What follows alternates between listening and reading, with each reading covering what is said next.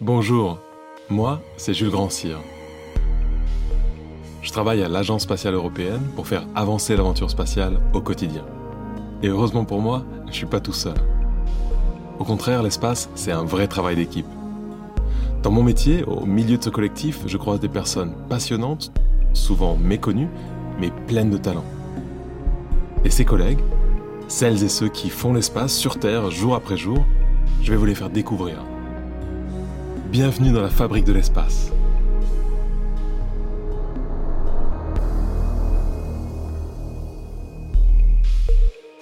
Si je vous dis nourriture spatiale, ça vous évoque quoi? Yuri Gagarin qui fait sortir son cornet de bif sauce chocolat d'une sorte de tube dentifrice?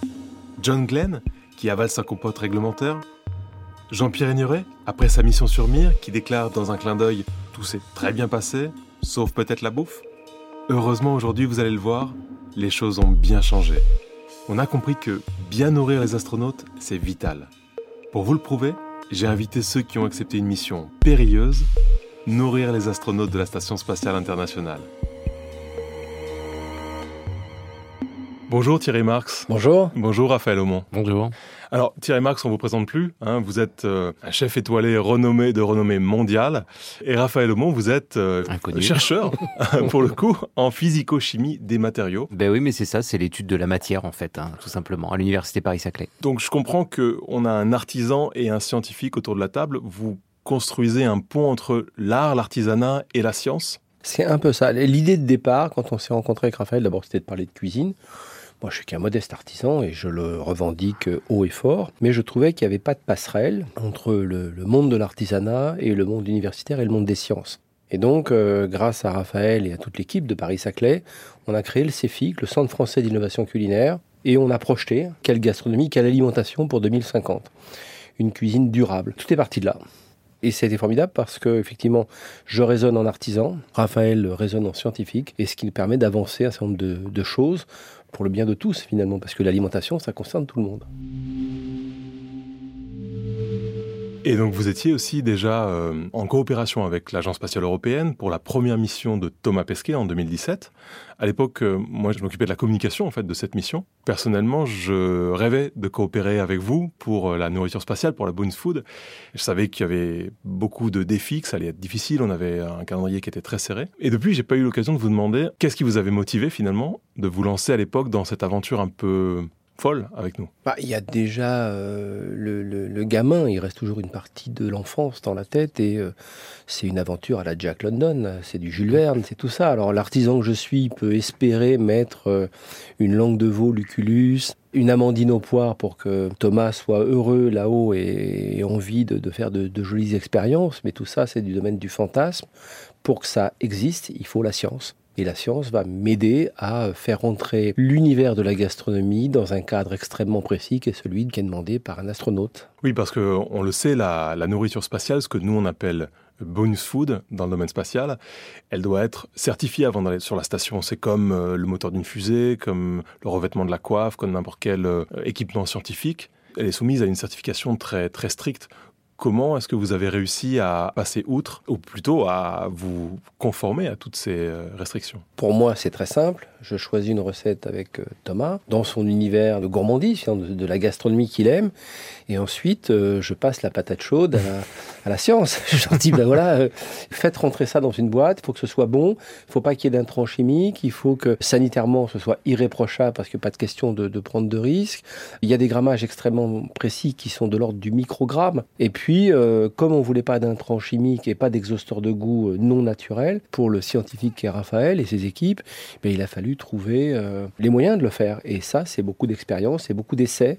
Et c'est effectivement dans ces cahiers d'essais qu'on va trouver une capacité à faire plaisir à, à Thomas et que sa comfort food, son bonus food, soit quelque chose de réussi.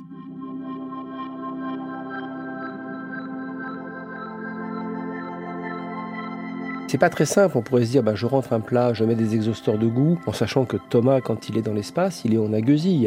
Il faut vraiment beaucoup de relief pour qu'il ressente quelque chose à la dégustation. Donc tous ces mécanismes-là, il faut faire des, je dirais, des centaines et des centaines d'essais euh, avec les chercheurs, avec Raphaël, pour qu'on arrive à trouver un compromis qui soit acceptable pour le gastronome que je suis et l'artisan que je suis, acceptable bien sûr pour la sécurité de Thomas et de, des gens qui sont avec lui. Et puis après, bah, toute la mécanique, elle est de sensibiliser les chercheurs ou les chercheurs qui me sensibilisent. Tu n'as pas le droit au sucre saccharose, alors voilà comment on pourrait faire. Tu n'as pas le droit aux miettes, voilà comment il faudrait faire. Euh, tu n'as pas le droit à une sauce trop épaisse ou trop liquide parce que ça risquerait de se répandre partout dans la cabine. Donc euh, c'est pas possible. Donc il faut faire des essais de, texture et en gardant ce cahier des charges qui est extrêmement difficile à contenir, de, de dire pas d'intrants chimiques, pas de goût, que des produits de grande qualité, et en même temps de me dire en tant qu'artisan, c'est aussi une très jolie projection pour ce que j'ai à faire sur la Terre. Quelle gastronomie pour 2050, voir comment manger mieux aussi cette planète, et tout ça, euh, ça contribue largement à mon expérience terrestre.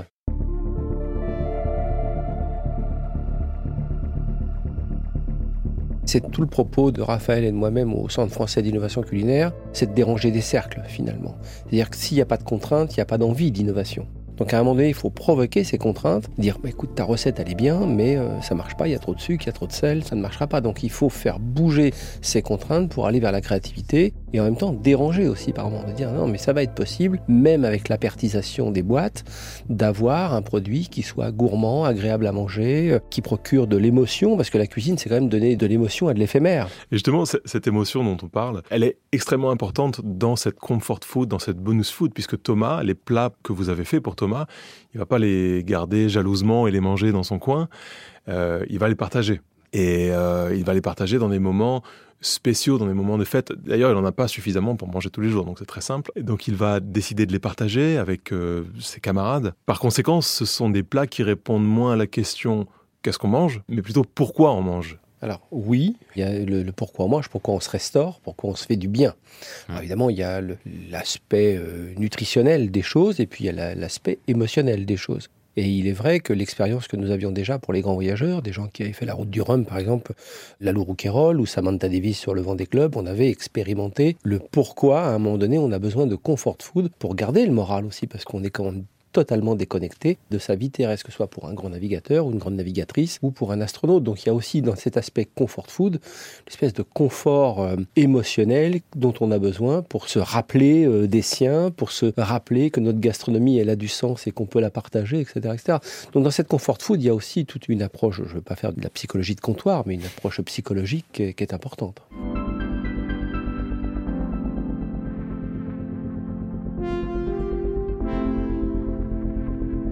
Comment est-ce qu'on crée cette émotion Alors justement, quand on est scientifique, quand on est artisan, chef, Ce qu'on a appris avec euh, Raphaël et ses collaborateurs, c'est aussi de se dire, ben non, non, c'est pas les cahiers de recettes qui nous intéressent, c'est les cahiers d'essais. Et là, quand on dit un œuf parfait, par exemple, je prends l'exemple de l'œuf parfait qui était mythique maintenant dans mon métier, à quel moment il est parfait?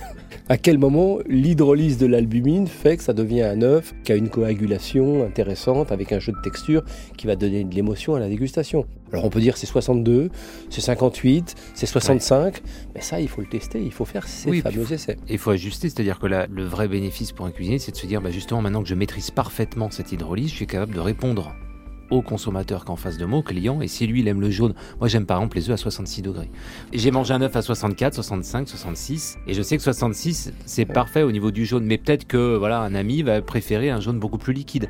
Mais le cuisinier en face de moi devrait pouvoir me dire, bah tiens, moi je vous ai fait un œuf à 64, et on s'en fout finalement du 64 ou du 66. Il faut juste qu'il y ait l'émotion au final. La science, elle doit se retirer derrière cette émotion.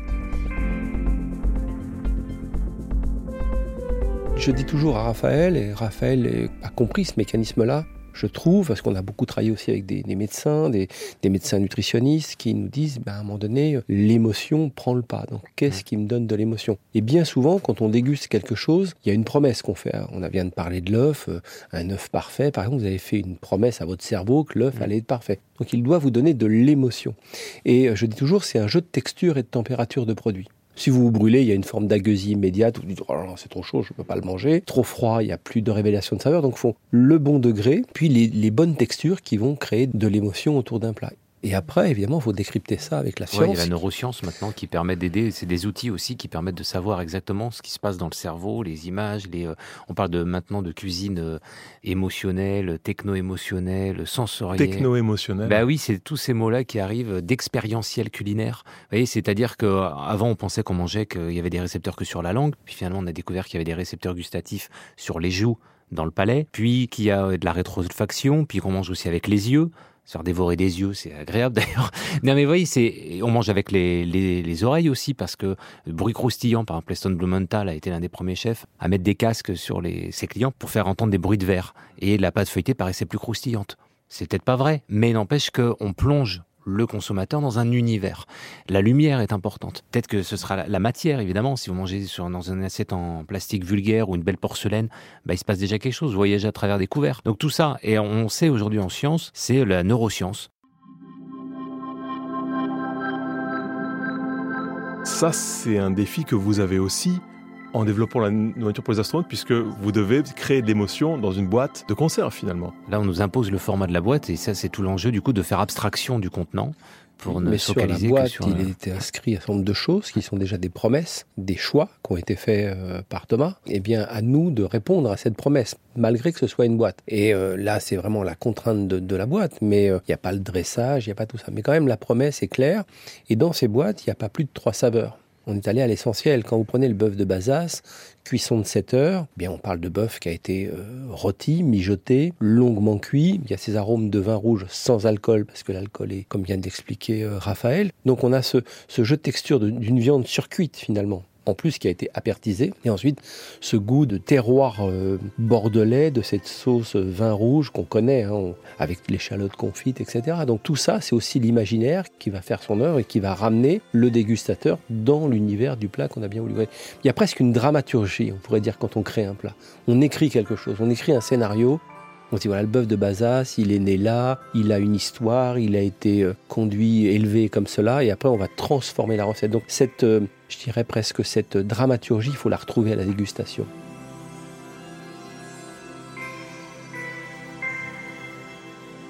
Le générique euh, de, de début, du coup, ça commence par le label qu'il y a sur la boîte en l'occurrence. Exactement, la promesse que vous vous faites et que vous avez fait à vos convives, tout ça va, va, va rentrer dans l'histoire. Parce que euh, la cuisine, de fait, de base, ce qui nous a manqué pendant ce confinement, c'est du lien social. Et ce qu'on va rechercher aussi quand on est un voyageur, quand on est un grand voyageur comme Thomas, c'est de retrouver ce lien social. Comment je fais découvrir à un japonais, à un russe, à un américain, mon univers, mon intimité euh, gastronomique, finalement, qui est née peut-être de mon, mon encadrement familial, de l'univers où je suis né, dans quelle région j'ai été élevé, ce que j'ai pu découvrir autour de la gastronomie. Tout ça, c'est des moments de partage où les convives vont échanger entre eux. Donc ce lien social, il est euh, pratiquement aussi important que les ingrédients que nous avons choisis.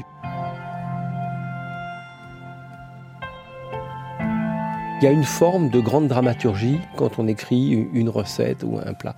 On l'observait ça, je crois que c'est Colbert qui avait écrit là-dessus à une époque, pourtant il n'était pas un référent de la gastronomie, mais il y avait cette forme de dramaturgie quand euh, on, expliquait que le bœuf ou la poire qui avait été poussée dans les jardins du château de Versailles avait, du sens et donnait elle aussi une émotion culinaire. Alors après, on, on raconte, hein, mais tout ce phénomène, on a parlé des neurosciences, mais tout cet environnement lié au cerveau est un moteur extrêmement fort pour l'appréciation culinaire. Et donc, Raphaël, vous avez parlé de la cuisine de demain, de la cuisine du futur. Vous, vous dirigez une chaire à Saclay sur justement la cuisine du futur. Oui, c'est ça qui est hébergé par le, CEFIC avec Thierry, c'est-à-dire que on réfléchit, on essaie d'anticiper. Ça, c'est vraiment le travail de la recherche, hein, presque fondamental. Alors fondamental, c'est quand même assez appliqué ici, mais d'anticiper, euh, de détecter les signaux faibles, hein, c'est ce qu'on dit souvent, c'est-à-dire de ce stress hydrique, ce- cette notion de déchet, de coproduit. Ça, par exemple, on se dit, bah, c'est une colle. Alors colle, collagène. Oui, mais c'est la même chose dans le muscle. Par exemple, on parlait tout à l'heure de la viande avec cette cuisson longue. Eh bien, ça permet d'enlever des additifs. Donc euh, faire une cuisine, même une cuisine industrielle, mais plus saine, moins d'additifs, donc moins d'ultra transformés aussi, parce qu'on sait que c'est ça qui nous tue à petit feu actuellement. La notion d'emballage, on parlait, Thierry parlait à l'instant de biomimétisme.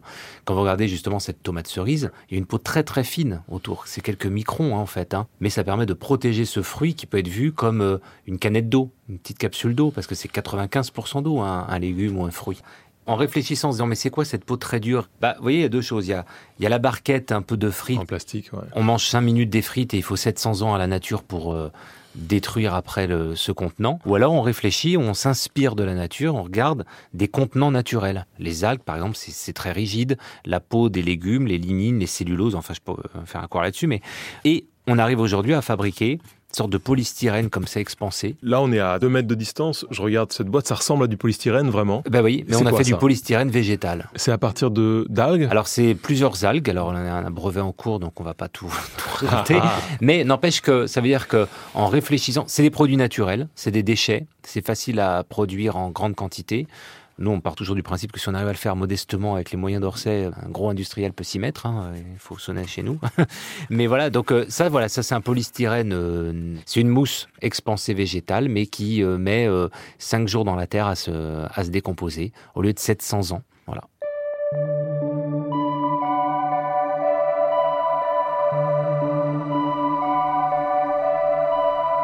Pense que ce sont des pistes, ce sont des réflexions euh, qui méritent d'être euh, d'être soutenues. Quoi. On continue à réfléchir là-dessus. Et donc ça, c'est la manière dont vous... Détourner un peu le.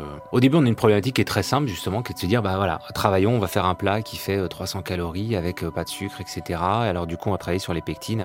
Les pectines, c'est un gélifiant. Qu'est-ce que ça fait tenir? Ah, mais les peaux aussi, c'est un gélifiant. Oui, mais pourquoi ça tient? Pourquoi? Et ce qu'on dit souvent avec Thierry, c'est fractal un peu. C'est-à-dire, devant nous, on a plein de portes qui s'ouvrent d'un coup, c'est magique. Et on se dit, bah, explorons, explorons. Ah, puis ça me fait penser à ça. Mais il faut être curieux, en fait. hein. C'est la curiosité scientifique. Euh, Thierry dit modeste artisan, enfin, très, très euh, scientifique dans l'approche euh, de curiosité, en fait, d'ouverture d'esprit. Et c'est ça qui nous nourrit tous les deux, en fait. C'est cette innovation, cette recherche d'aller chercher, explorer, de et on travaille actuellement pour un autre projet qui part complètement aussi de l'alimentation, qui va être plutôt peut-être dans le médical. C'était pas prévu, mais, voilà, on explore parce que y ce qui nous rassemble tous, c'est cette structure de la matière, cette texture, et texture naturelle évidemment. Et l'idée aussi de ce cerveau collectif qu'elle s'est Mm. fixé, cerveau collectif. C'est-à-dire qu'à un moment donné, on n'est pas là pour opposer des contraires, on est là pour trouver des solutions. Donc quand on, entend un- quelqu'un qui travaille sur les biomimétismes, ça nous intéresse, on va essayer de travailler avec lui. Quand on travaille avec quelqu'un qui est plutôt dans la, la recherche nutritionnelle, médecine nutritionnelle, on va travailler avec lui. Et on devient un véritable électron libre de recherche. C'est-à-dire que, effectivement, nous, quand on travaille sur l'alimentation, j'ai tendance à dire que 80% de- des recherches qui sont faites dans le CEFIC vont me revenir dans mon univers de la gastronomie ou de l'alimentation. Puis par moment, on s'aperçoit que ben, on se nourrit par la peau.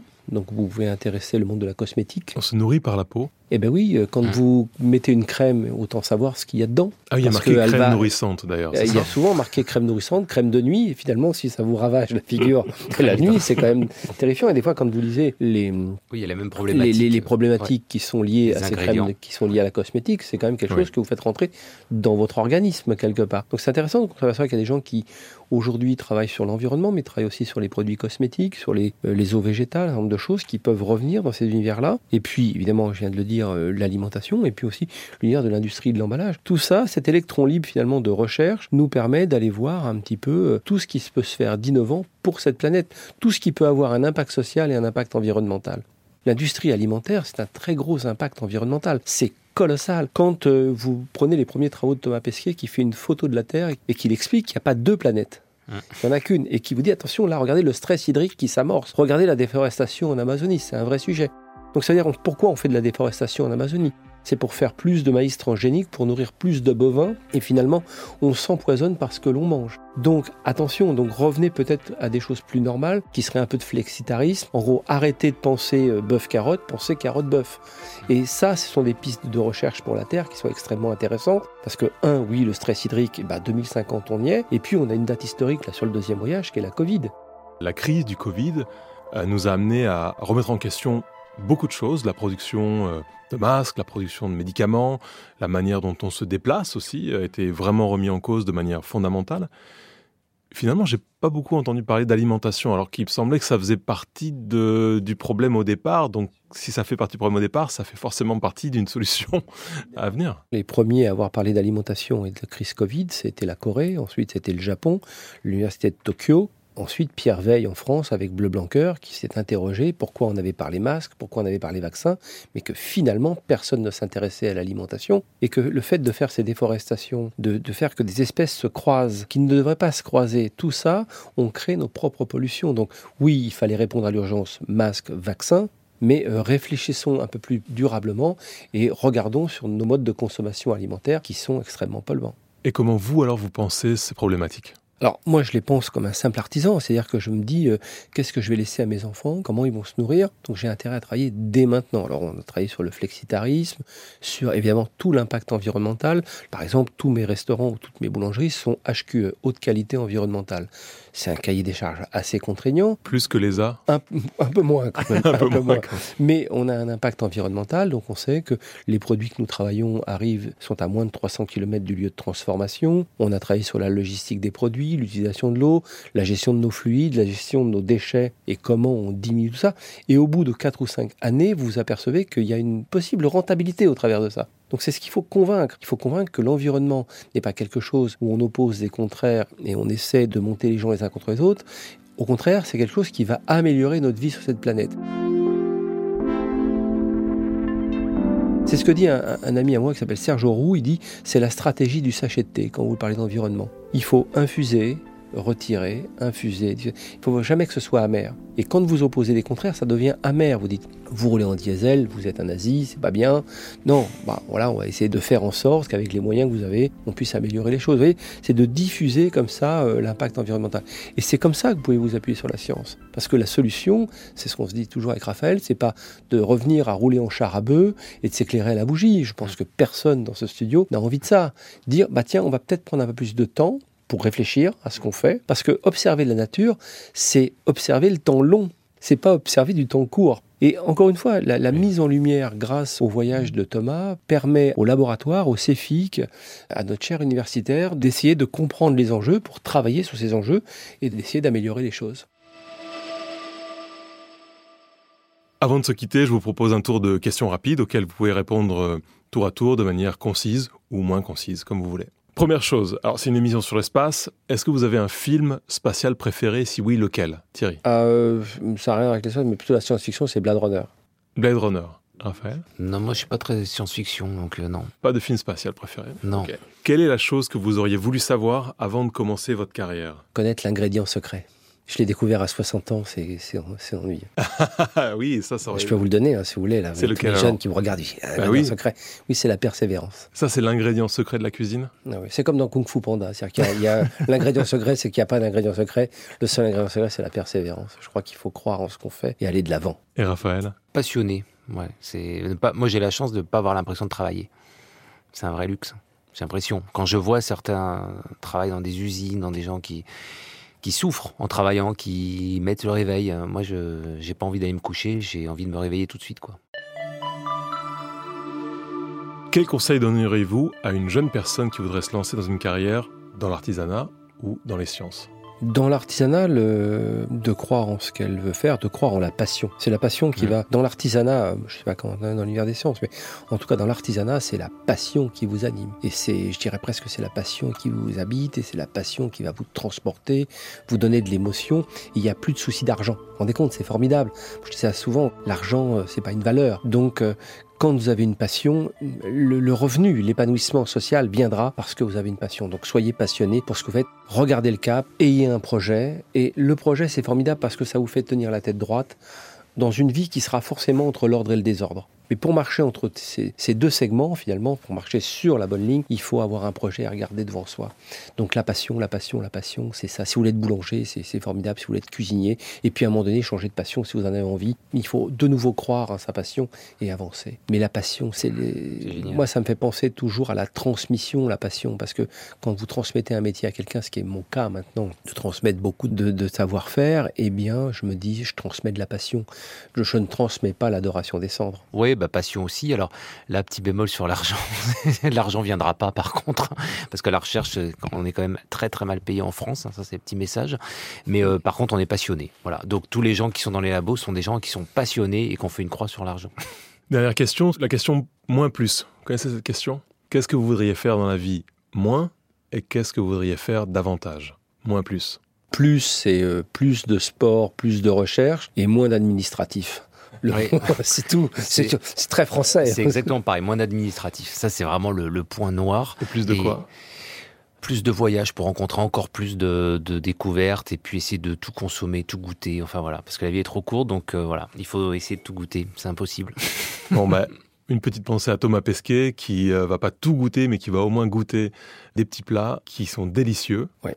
Une pensée pour, euh, pour Thomas. On, tous les jours, on écoute un petit peu euh, ce qu'il fait et encore une fois, on regarde un petit peu dans le détail. On a une pensée pour lui, puis j'ai une pensée pour plein de gens aussi. Quand je pense à Thomas, je pense à la personne qui m'a fait rencontrer Thomas, qui s'appelle Elisabeth Emery, qui était euh, un peu la responsable de tous les judokas à la fédération de judo, et à Teddy Riner, parce que la première fois que j'ai déjeuné avec Thomas, c'était avec Elisabeth Emery, Teddy Riner et Thomas. Parce que vous avez un point commun qui n'est peut-être pas connu du grand public, mais vous êtes tous ceinture noire de judo. Eh, c'est vrai, c'est vrai. Il est très très bien. Avec une énorme garde, parce qu'il a une très grande garde. Thomas un peu à la Teddy Riner. Eh bien, une pensée pour lui. En attendant, merci d'être venu nous voir. Merci Raphaël Aumont. Merci. Merci Thierry Marx. Merci, merci de cet accueil. Merci beaucoup d'avoir écouté cet épisode de La Fabrique de l'Espace avec le soutien de l'Agence spatiale européenne. Si vous avez aimé, n'hésitez pas à le partager et retrouvez tous les épisodes sur l'application RTL et sur vos plateformes préférées.